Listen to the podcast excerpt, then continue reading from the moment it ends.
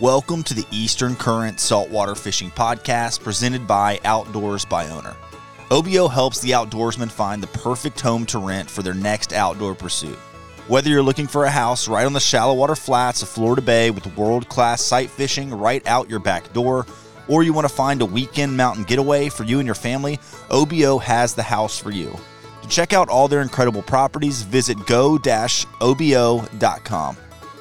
I'm your host, Captain Judd Brock, and today Captain Mike Bell and I sit down with Captain Steve Griffin of Griffin's Guide Service up on the Chesapeake Bay. We recently visited Griffin to do some striped bass fishing, and it was an epic day to say the least. We lost count of 25 to 35 inch fish and landed a true monster at 41 inches. Be on the lookout for the video dropping next week. If you haven't already, be sure to check out Eastern Current on Patreon. There you'll be able to find our weekly Ramp Talk podcast as well as video content that you can't find on YouTube. Well, guys, hope y'all enjoy the episode.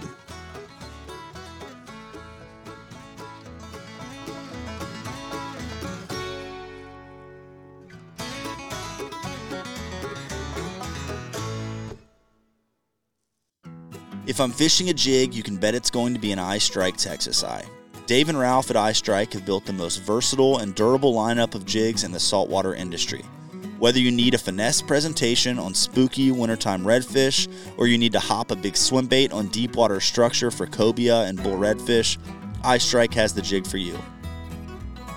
Be sure to check out their website and use code EC10 for up to 40% off all iStrike products and 10% off all Z Man products. The code can only be used at iStrikeFishing.com, and you can find the code and the link to their website in the podcast show notes. There is no stealthier platform to fish the shallow water flats, creeks, and marshes than a pedal drive kayak. The P127 from Bonafide is my choice when I want to get out on a solo trip and access the areas that I can't get to on a flat skiff or a bay boat. It happens far too often in a boat where I have redfish and plenty of water in the back of a creek or bay, but there's a sandbar or series of sandbars between me and the fish, and I just can't quite make it to casting distance. But with a kayak, I can drag across the sandbar right to them. Be sure to check out the full lineup of Bonafide kayaks on the website or at Hook, Line, and Paddle here in Wilmington. I will have a link to the Bonafide website in the show notes as well.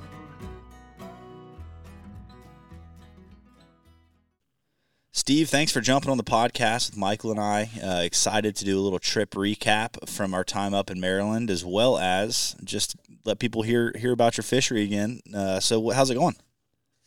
Thanks, man. It's going good. It's a pleasure to be uh, be talking with you guys. Talk about our fun trip we had last week.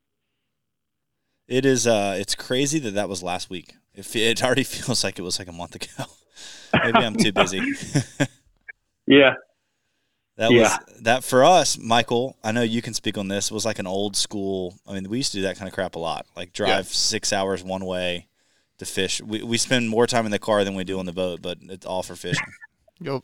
I was say. I mean, we made mountain trips to go to trout fish, smallmouth fish, yeah, bass fish, Raleigh. I mean, all over the place. Yeah. So we've done a lot. We've done a lot. So it adds to the experience. It does, man. It makes it a, a fun, full on, just adventure when when you when you do it, especially when Michael drives the whole thing. that's the type of stuff you never forget. Oh, that's, the truth. That's For the sure. truth. Um, so tell people a little bit about who you are. We've been on the podcast before. We I think it was summertime. We were talking about big redfish and cobia and stuff like that. But um, tell people where you are. Give them your backstory a little bit, and then and then we'll we'll go from there. Yeah, sure. Um, my name is Captain Steve Griffin. Um, I run Griffin's Guide Service. We're in the middle Chesapeake Bay, and um, I run a 28 foot Sea Hunter Floridian, um, which is just a fun boat to to fish light tackle off of. Uh, it's a perfect platform, and we do anything from giant bull reds that we get in the summer um, to speckled trout and uh, shallow water rockfish, we call them, but striped bass or stripers and um, we also get a nice run of some huge stripers in the winter. That uh, sounds like we're going to be talking about our trip. That's what we're doing right now. Yeah, man, that's uh, I've had I've caught I've caught a lot of stripers in my life, but I've never caught a monster until I came up there with you, and I'm excited to talk about that. But man, that the, I have been so intrigued. I would say the past two or three years with just the Chesapeake Bay in general and, and its tributaries and its fisheries. It is it to me it is the mecca. I mean, more so than Florida. There's just I mean, it's different species in Florida, but for, if you want like for big fish, big freaking cobia, big bull reds, you got tarpon, you know, in the lower bay. You've got massive stripers, huge trout. I mean, it is literally. It's it. Uh, we probably should not talk about it as much as we do. It, it's it is such an incredible fishery, and and it's cool to see. Uh, it, it almost feels like it's just become this incredible fishery, but it's been that for a long time. So, kind of talk, walk me through um, your your big striper season. So you, they're they're migratory, right? They're they're not there all the time. How what does that season look like for y'all? Correct. But they um so they go up north into Montauk and all that in the warmer months. But um we start seeing some really nice fish in December, usually right around December. Um, Christmas time is usually a great time to go after the big fish, and um, they're showing up they're coming down the coast, showing up in December, and they will hang out in the bay until April and May, where they'll do their spawning in all of our tributaries, and then they'll make their way back out the bay and head back up coast up north. So it's great that we get to to target them and uh, and catch them while while they're in the bay. It's a it's a really special time. Um, it's all catch and release. So uh, you know, cold water, not hurting the fish, and it's a it's a great time. It really is, man. It, it's it is uh, incredible. It's an incredible time. That's the truth. What did you yeah, think, Mike? Get, oh, sorry. What were you saying? I was I was gonna just gonna clarify that we have you know we have our stripers year round, but those are the um, the resident fish, which are usually you know 30, 32 inch fish is usually a really good resident fish. Yeah. So uh, these migratory fish are usually 32 and up. Okay. Um, and uh, when they when they show up, man, it, it's some fun fishing. Now, do you have smaller fish migrating as well, or are they only yeah. migrating when they hit that like 32 and up? You know, I, I'm not the uh, not the scientist on this, but I'm pretty sure when they reach about um, 26 inches, they are mature and they might start migrating. Um, but a lot of them will hang out uh, in in the bay. A lot of them will hang out until they're about 30 inches. Then they start heading. That makes sense. Heading up north. What what is the time span? And I know Michael, I think you had a question too because I, we'll slide this can back and forth, Michael. As we, uh, if if you've got a question you want to ask next, so we'll know who's, who's up. But, but um, my last question on that is is what is the time frame or not the time frame, but like how many months do you have those big fish in your system? They are here from December. We got December, January, February, March, April, and then they're pretty much early May. We're still catching them, um, but they are really starting to thin out in May. Yeah, God, so, that's awesome. That's a long time. Several yeah. months. Um, at times they, they can be hard to to target, um, but typically, yeah, we've got them patterned pretty good. Um, April, the Maryland DNR that we have a no uh, no target rule, so we're, we're really not even supposed to go out and catch and release in April because that's when they're doing their business. Um, they really want to leave them alone. For sure. So, uh, so that's a good thing. But um, yeah, we got several months to, to play with these big girls when they're here. It's a blast. Now, do you all see these fish like going upriver and you kind of disappear for you know a few days before you get a fresh push or something like that, um, and then they kind of return or show up uh, as they like travel and leave from the Bay Area per se and go up into the tributaries, or do they stay a good group of fish there kind of all the time? where just smaller groups of fish are going to go and spawn and that kind of stuff and head out up the tributaries? Yeah, they definitely come in waves. Um, they come in waves, and then in certain parts of the bay, they'll do their spawning earlier and then later, and and a lot of that has to do with water temperature. Gotcha. So so shallower areas further south in the bay, those fish might spawn and, and then head out the bay sooner than the ones, say, going up into the Potomac River, which is a deeper river, um, and takes a little bit longer for that water to warm up. So they're coming in waves. They're coming in in waves, and they're going out in waves. So it's really they're here all the time, and they're all doing something different. Um, but they certainly right in right around May they they disappear. Gotcha. I was gonna say it's kind of the you know not necessarily the same because we don't have quite the biomass of fish that y'all do there in the Cape Fear, but you can definitely tell you know come March it seems like it's a little bit earlier here for us just because it's a little bit warmer. They go ahead and start heading up river and April, you know, they're spawning and then they're kind of rolling out back down into the lower river by middle of April, May. So, yep. When water temperatures hit 50, 55, they um that kind of triggers their spawn and and once they spawn, man, they're they're gone. Yeah. They're on a mission to get up north. Yeah, they're they're the stripers, the big stripers that come into our rivers and spawn still. There's a handful of them that do. It, it, the scientists say that they'll actually, you know, blast up, do their thing, and come back down very quickly. Like they'll yeah. stage in areas all winter and for a long period of time, but like that actual push up to spawn and then drop back down, like they've got a bunch of the uh, what are those types of tags called? That, that hit the little sensor and they can kind of tell when they're moving through. Oh, um, come back to me on that. Yeah, I know the name too. It's such a simple name. But essentially, sonic tags. Yes. Okay, a sonic tag, so they can actually track the fish. Like when it swims past a certain yep. place, it'll it'll ding it. So they're they're getting these big fish like hitting that, dinging that thing, swimming up, spawning, and like three days later passing it again. Yep. So doing it really, really quickly. I don't know if it's similar there. And I'm talking about that's when they're way up, way up in the tributaries, like the shallow, rocky, fast water stuff. Um, mm-hmm. So it, it's yep. pretty crazy that they're doing that.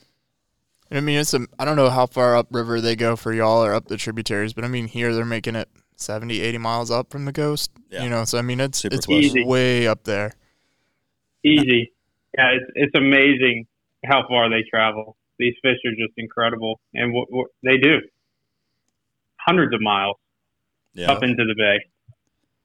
It is it is impressive. I mean, it, it's crazy what I mean. You think about salmon too, and the runs that they mm-hmm. make, and they die for it. But go all the way up into like Idaho and stuff. It's like how how do they find their way back all the way to that one particular area? Right.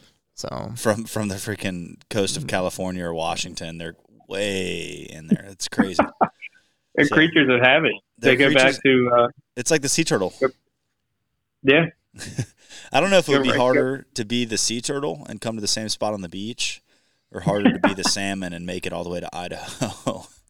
So well, they got to find they got to find the right creek to go up and and the right river. That's what's amazing about Chesapeake Bay is um, for them to get to me in the Middle Bay, they pass a ton of huge rivers yeah. and bodies of water that they could easily just go hang out in and and stage until spawning and they could spawn in those rivers. And to be honest, yeah. a lot of them are probably down south are probably better for them to spawn in, but uh, but they do. They make it all the way up to us and all the way up into DC. It's crazy. Now, do you think you get a lot more of those bigger fish coming up your direction because you've got the Potomac and some of those deeper rivers, or cleaner water or anything? You said some of the ones down south you feel like would be better. Is there a reasoning for that? I those there's a lot less um, buildings and uh, infrastructure. Down south is a lot less infrastructure. Yeah, down south is a lot less uh, touched in that perspective. But um, I mean, these fish have been coming all the way up here forever, right? And and they're just going to continue to do it. So I don't know why the fish that come up and bypass those areas do, but but they're here. I would say I'm assuming it's kind of like salmon because I mean they go back to the same spot they were born. Oh, you yeah. know, they know those chemical yeah. markers or whatever yeah. it may be. So I'm assuming that would be the reason. I just didn't know if you thought like water, you know, quality or something like you said was better or something down south.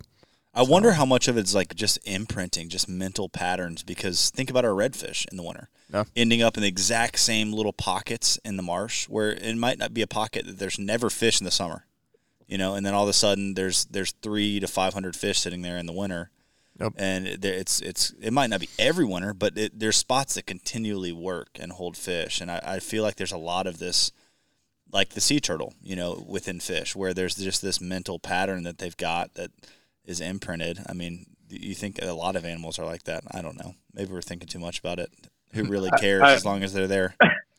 I no, I agree 100. percent I think they do go back to where they were spawned and um and born, and how they know where to go. It's crazy, It is crazy. mind blowing.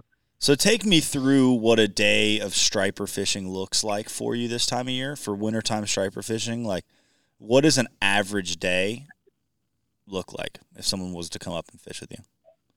so as we work through the winter, we get um, several changes in patterns, and that changes the way I have to target them. Um, early in December and early January, the name of the game is just burning gas, running miles, and looking for big gannet shows. You're looking for big waves of these migratory fish coming in, and uh, we'll find some huge birds working big piles of bait and and really nice fish under them. So it's kind of like shooting for a home run in uh, December and early January. And now we are in mid January and getting into uh, late January. A lot of these fish are kind of slowed down. Um, they're holding on ledges, and we're really having to go out and grind for them and get them fired up. So I'm going to places that I know where they typically hold and where currents are are ripping over ledges and um, we're going to go out and we're going to grind on them. We're going to be jigging um, metals, um, what the flutter butter. We're The gonna be flutter jigging the butter. flutter butter.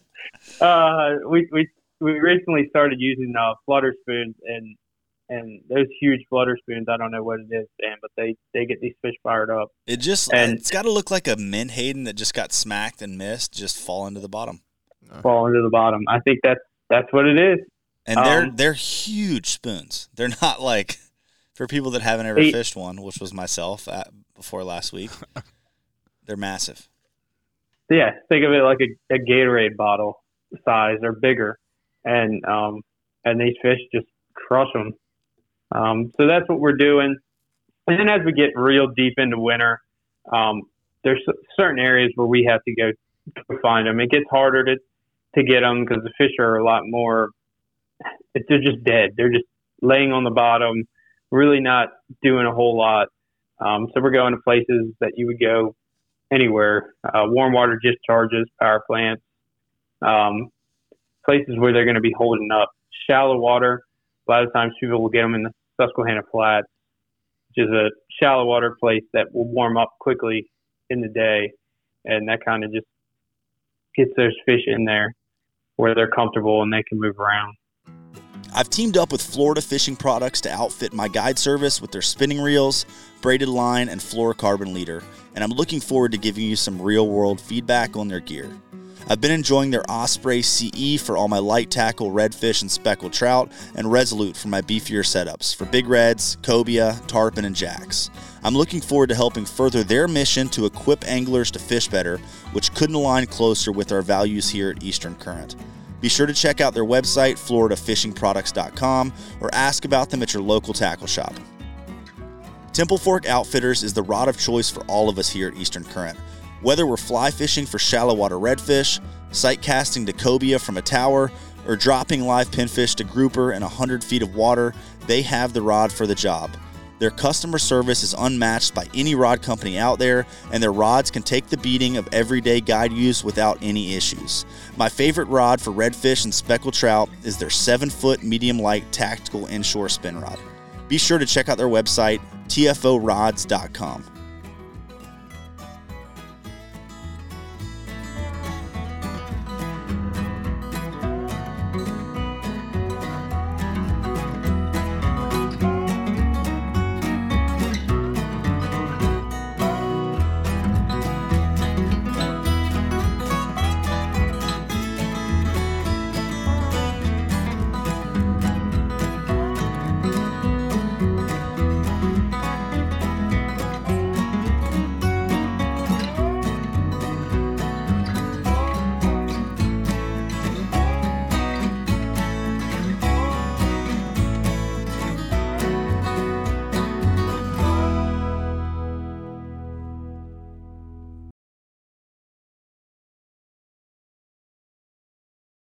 one of the surprising things fishing with you was how light of a rod you were fishing heavy jigs with. I mean, an ounce and a half, two ounce on a medium.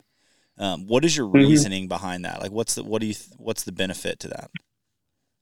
So I really like when I when I go with when I go with a two ounce head, I like I, two ounce. I'll bump up to a medium heavy just so I have that sensitivity. Because once you have too much weight on a rod, then you just have a, a limp rod and you don't have much sensitivity. But my reasoning is that's really all you need to fight these fish.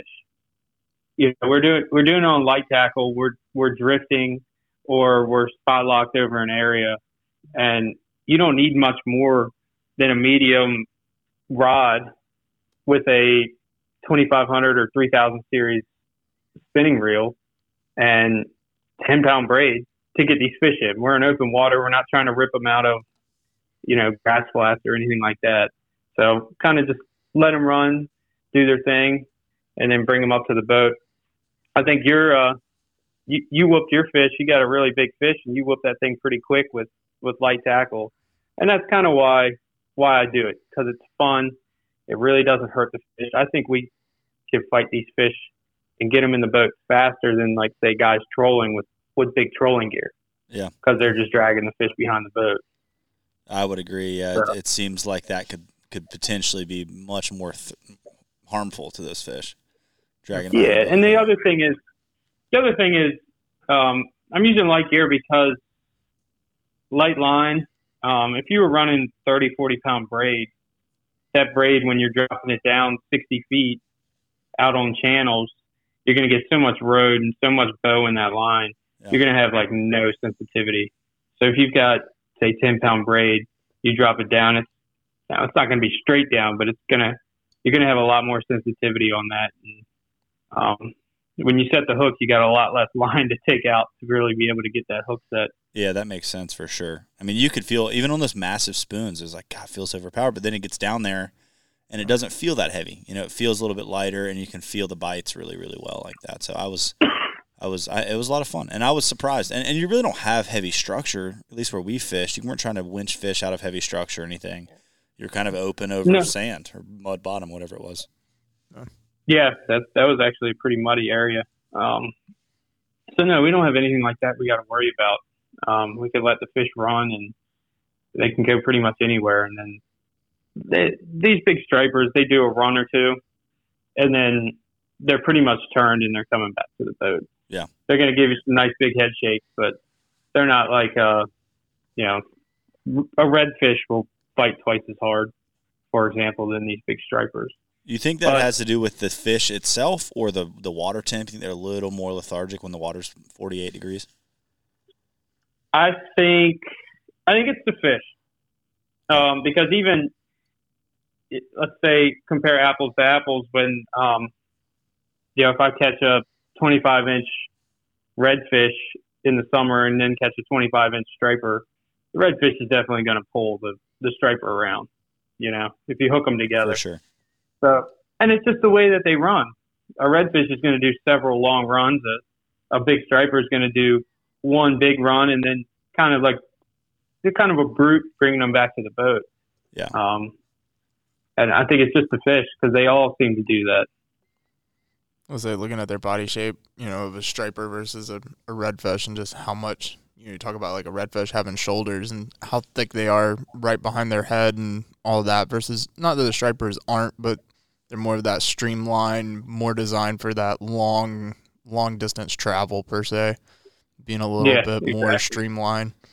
Rather than those fat bull redfish just kind of float around all day. Yeah, Th- those things Until you are hook them, then they're Right. then they're angry. Exactly. Well, they've saved up all those calories, all those thousands of menhaden they've been eating. But, um, but yeah, it was it, not not to downplay the fight. I mean, the the the, the fight on Oh, that God, forty no. plus inch striper that I caught was, I mean, it was incredible. It was awesome. It, it was in, you know, how how deep were we? Four, Thirty feet of water, I think, maybe in there. Yeah, yeah, less than thirty. Less than thirty. Okay. And uh, yeah, no, don't downplay it at all. It is fun. oh, for um, sure, it's a and blast. it's not easy.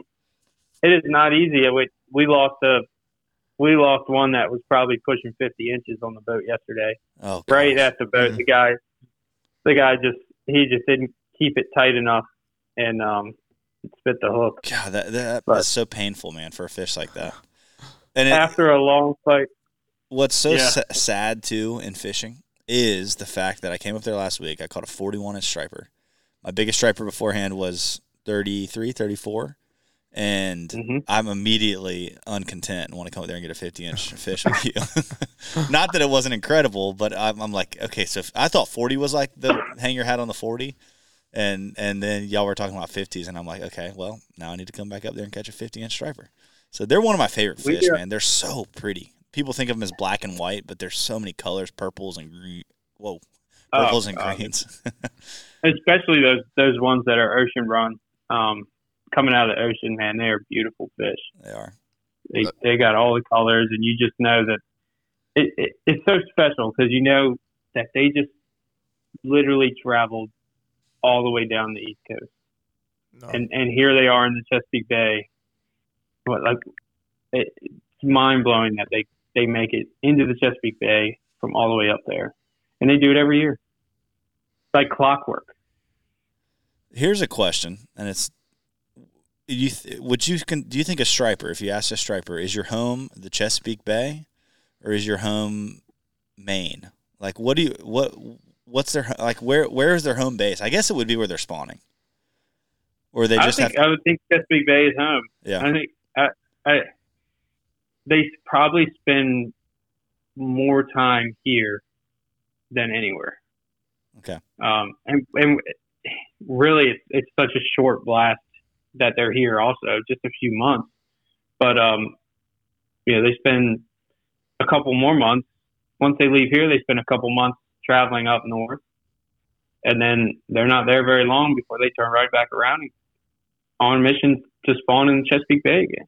Yeah, it's so similar to tarpon. They're like the middle of the East Coast tarpon because the tarpon kind of go Yep. from Florida to where y'all are is the top of the reach. What's the top of the reach of the migration for those striper that y'all have? What's the furthest that they've kind of been recorded going north? Man, way up, way up. I've uh, I was talking to a guy. Where where was he fishing for him? Um, all the way up into Canada. Wow, that's, And, that's um, crazy. They they get him up there. He uh he uses some of the same baits. They're a bait that you caught your fish on, I think. Okay, Um, uh, I was talking to the owner of the company who makes those baits, local baits, and this guy up in Canada orders them to fish for these big, these same fish when they come up to Canada. wow. So it, it's awesome, man. It, it really is. is an awesome journey that they make. That's cool. Uh, They're they're really. I mean, they might be the most diverse, Uh, most spread out fish on the East Coast if you think about it, because they're striper all the way down into like Florida, like southern Florida, and mm-hmm. there's maybe not South Florida, but but down into Florida. There's rivers in Florida that have striper, and all the way up into Canada. I mean, that's I don't know of an inshore fish, if you will, air quotes inshore fish that is in more like states is a further span north to south. Do y'all? I don't off the top of my head. No, I, I, they are an incredible species. I guess unless And there's a- and spanning so much temperature, water temp difference. Like I don't think there's a fish that does that. I would say redfish might be able to challenge that with just mileage of shoreline. You know, Well, going they from don't- Virginia they all get- the way around to Texas. But But as Yeah, far as further south, like you don't see them once you get south of Texas into Mexico. I mean, it's it's too I don't- it's too salty for them, I guess. I mean, you start to get into the snook down there, but yeah, same with the Keys. I mean, you'll you'll have some fish in Marathon and further south, but not Yeah. many. So that's uh that's crazy. I don't know. That that's just something I never thought about. Maybe there's a scientist out there that just studies that. The span. I'm sure There there is. is. Yeah, yeah, yeah. There's there's people that follow those. Well, re- there's a fishermen that follow those fish up and down the coast, which is, uh, hey, that's a bucket list for me. I'd love to catch one in every state. Um, one over forty in every state. Yeah, just follow that that that awesome migration up. And there's guys that do. There's actually a, a movie called Running the Coast. I don't know if you've ever seen that. No, I've never seen that.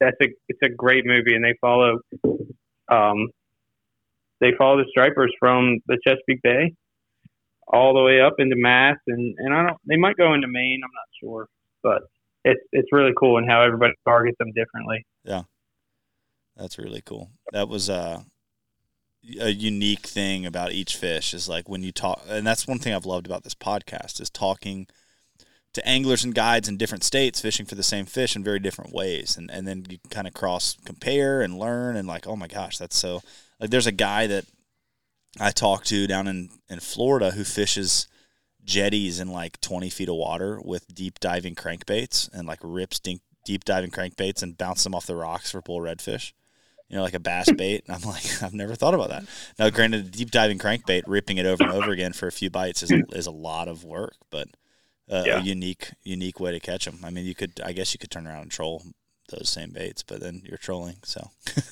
It is it is so cool, and and that's one thing we have in the Chesapeake Bay is like every every week or every two weeks, the pattern changes completely, and we're targeting them differently. So, you know, you could book two trips a week or two trips a month with me and come out with me two times a month for the entire year, and not one trip would be the same that's cool. and and that's just how that's how the bay is. We're you know in the spring we start getting our speckled trout and we start targeting the the stripers in shallow water, like not not your guys' shallow water, but less than five feet of water. Um, my boat's a little too big to do what you guys do, but I sure wish I could. going back to our trip from the other day, one of the things I Mhm. think that was like the most interesting to me was how much you use your electronics. And I know this is something we kind of touched on that day, but kind of give us a deep dive. I know you've got three different three different screens kind of running. You got your Garmin running with your Airmar. You've got a Humminbird running with side scan and traditional is it down scan or just normal uh, traditional sonar but just kind of touch base and give us a little bit of idea on that. Yeah, so I, especially in well, the Humminbirds actually um, brought a shallow water electronics game into play because the side imaging is so good in shallow water um, that I'm able to mark fish out to 100 and some feet in three foot of water, um, which is crazy because you can just tell the guys on the boat to cast over there, and it's almost an immediate hookup when you're in that shallow water. But um, in deep water, it's a huge advantage. I it, it, it's sort of redundancy because um, I think we all were doing it that day on the boat. You got to see, you know, you mark some fish on side imaging while you're on a drift, and you know you're drifting, say left or right. You see fish out to the right, you know they're going to be coming under the boat because they just keep getting closer and closer on side imaging when you see that school of fish. Um, and then I've got the Airmar transducer, which works better in deep water. Um, it's a little bit narrower of a cone. Works better in deep water. In shallow water, it's only going to show me the fish that are directly under the boat. And that's why I also run the Humminbird transducer, which has a wider cone. I also run that with traditional, and then also the um, the down scan, which Gotcha. is similar to side imaging, but but just shooting straight down. And it kind of gives me four different views of what's under my boat and beside my boat. Um, so it's say- really just can't hide. They Yeah. just can't hide anymore. I was gonna say, like, I noticed whenever we were drifting around and looking, like, you could see fish off to the sides, you know, with your side scan, and then all of a sudden, it, we were all jigging below us, and it's like, as soon as the Airmar and your Garmin started to light up, it was instantaneous. Everybody was getting hooked up directly below the boat, but if they weren't right there on that screen, you know, all right, pitch 20 feet off the right or 20 feet off the left or something, and get it just outside of that direct area right below the boat and you can pick up on exactly where you needed to put that bait very very quickly That's one of the cool things Yep. about that that electronics fishing is is you can really dial it in. The sucky thing about it is if you don't see fish on your down scan and side scan, it's like your your hope or your your mindset drops off real quick. You're like, all right, Yeah. we got to find them again. And, and I guess if you really trust your electronics, that's true. You know, but sometimes it, I think you were even saying your buddy that was out there fishing beside us, he's like the king of not marking anything on his on his down scan and then catching a big fish. Yep. So- And it's yeah, you, you do start to lean on it a little too hard, but I do, I do trust it. You know, it's Yeah. like, yeah, there, there's probably fish down there, and you might. I mean, we catch on a blank screen all the time, but if you're really looking for a pile of fish, you're going to see them. Yeah. Know, um, and that's the way I I fish for for bull reds in the Chesapeake Bay in the summertime. Is I don't stop the boat until I see a pile of redfish. Yeah. And then when I do stop the boat, I'm using my side imaging and I'm telling my guys, all right, you got to cast it 50 feet out to the to the port, and um, or you know, for dummies, we got to do left and right. But uh, What's the point we do uh, I'm just kidding. it, it left and right. Port and starboard is is simple. Left and right, everybody gets confused. right, that's very true. but um, no, it, it, I really do rely on electronics, especially in in deeper water. I use it when I'm fishing shallow water. I use it to find structure more than finding fish. Um, Right. It finds fish in shallow water for me more away from the structure. So when I'm fishing shallow water, I'm fishing structure that I know about or fishing shoreline. And um, a lot of times, the school of fish will pop out on opposite side of the boat. And those are fish. If I didn't have that that good uh, side imaging, those are fish we would never even know about because you're always going to be casting towards the structure. Um, we don't really get to sight fish much in Chesapeake Bay, just because. Well, I don't know. You guys might have me convinced, but uh, We're gonna come up. We're, Uh, we're gonna come up there and figure it out this summer if if it can be done or not. Yeah. Shallow water. I, selfish. I mean, we see we see fish quite often, but but when the tide's really running, which is when these stripers and and our uh, speckled trout like to eat, it's it's really hard with turbulent water. So yeah, um, for sure. we're using a lot of structure and just just casting old shoreline and stuff we know. You know, there's a lot of stump fields in Chesapeake Bay. Unfortunately, there's a lot of uh, erosion that's taken place. We've lost a lot of land and, and islands out in the bay, but those turn into great fishing structure. No. That's the truth. One of the things that I was really impressed with was your boat. I mean, a sea hunter I've always thought of as an offshore boat, but when I the first thing I noticed when I hopped on there is the gunnel height. I mean, you could fish light tackle, casting rods, no problem on that boat, and still have the ability to cover water well with comfort. So, what what brought you to that boat? How did you choose that boat? a long time of looking for the perfect boat, and um, I think I found it for for light tackle fishing for the Chesapeake Bay at least, because there are some some things that I have to be able to do because our fishery is so diverse. I need to be able to fish big water, and Chesapeake Bay, believe it or not, it's a bay, but it really is its own ocean when it starts blowing For sure. because it can blow up and get really nasty out there. Um, so I needed something capable of handling rough water. I needed something capable of going into less than two feet of water, just shallows. Um, and I actually fished on a sea hunter. It was a 24 bay boat down in Florida, down in the Keys, uh, with a guide down there, Captain Andrew Tipler, and we it it blew up on us and started storming one afternoon, and his little bay boat going across the uh, the water in the Keys in some pretty solid chop. I was it was unbelievable how well that thing handled the chop, and um, yeah, just, just searching and I found they just started making those 28, and I was talking to him about it, and um, I was like, man, if that 28 rides anywhere near as good as 24, which obviously it's bigger and heavier, it, it's going to be a hell of a boat, and it really is a do-it-all boat. You can fish shallows. It's fast. You get a call. If I get a call that's 15 miles away, I'm going. Yeah, That boat, that boat's quick. It can handle. You know, it doesn't even matter if it's rough. We're going to go, um, and we're going to get there comfortable. We're going to get there safe. And then it's also a weapon in shallow water, man. It's it's incredible.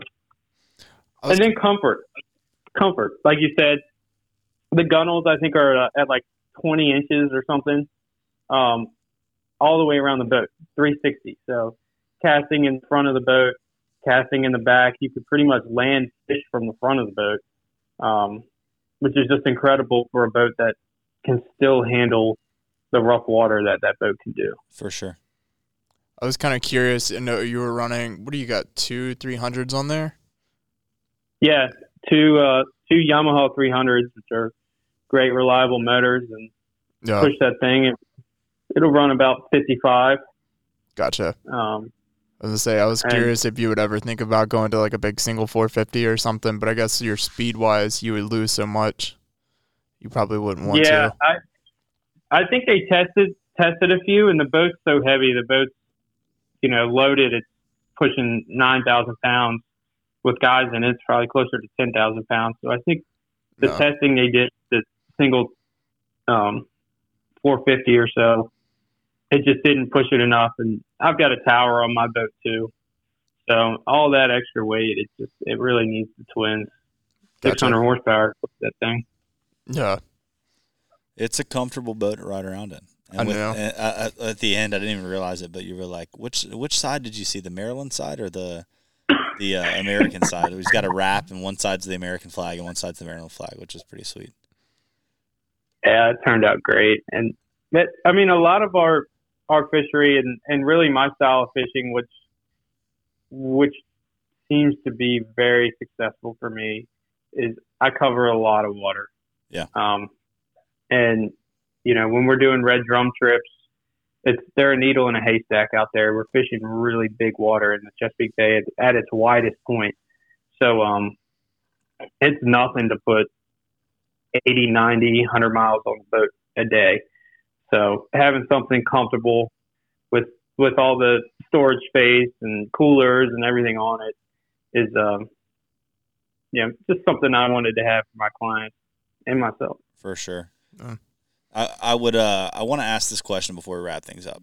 So, what are the chances if someone were to come up there and book a trip with you in the winter season for those big striper, and they wanted a forty plus inch fish? What would you tell them? What are the chances? When should they come?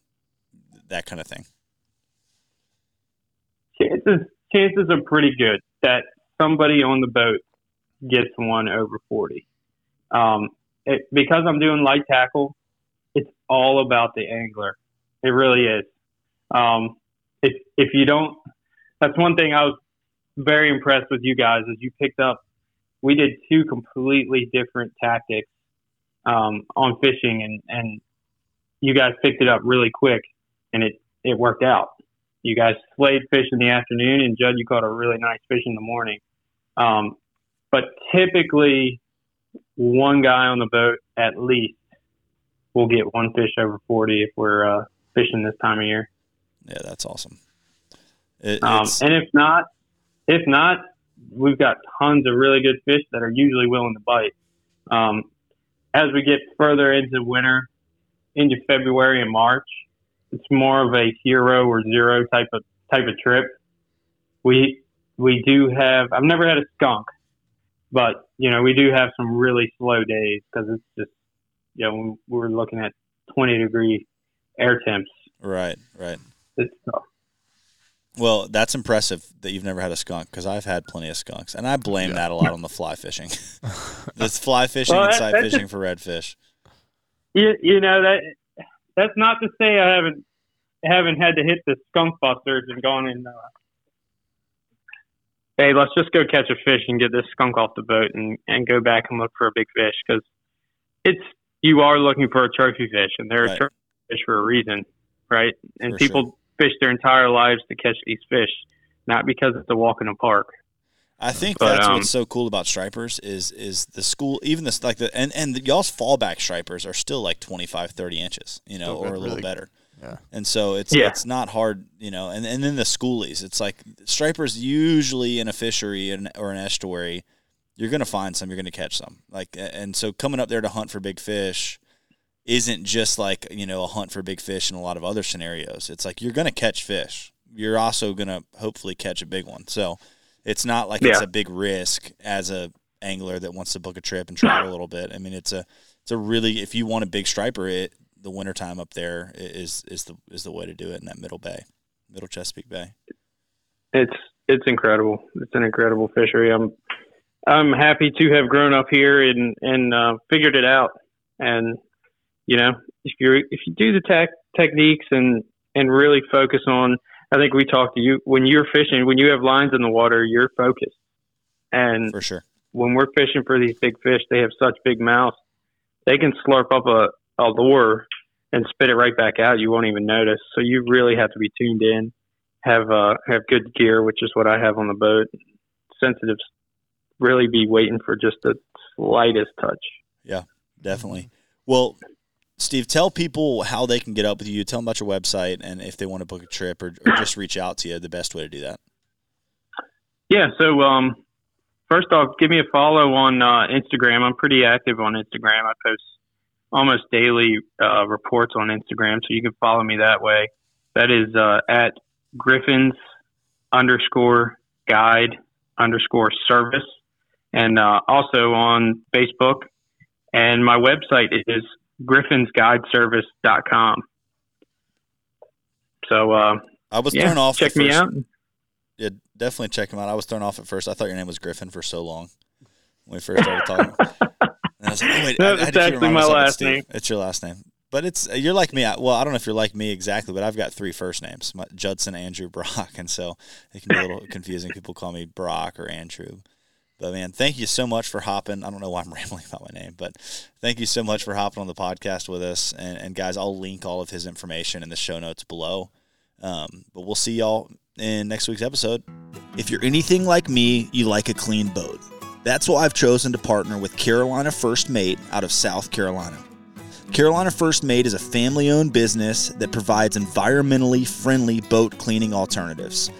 My two favorite products are their hole cleaner that doesn't harm your trailer and their BioBait cooler cleaner.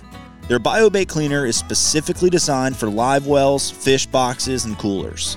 I love that I can quickly clean my live well with the BioBait cleaner and then load it back up with live baits without worrying about them dying from harmful chemicals.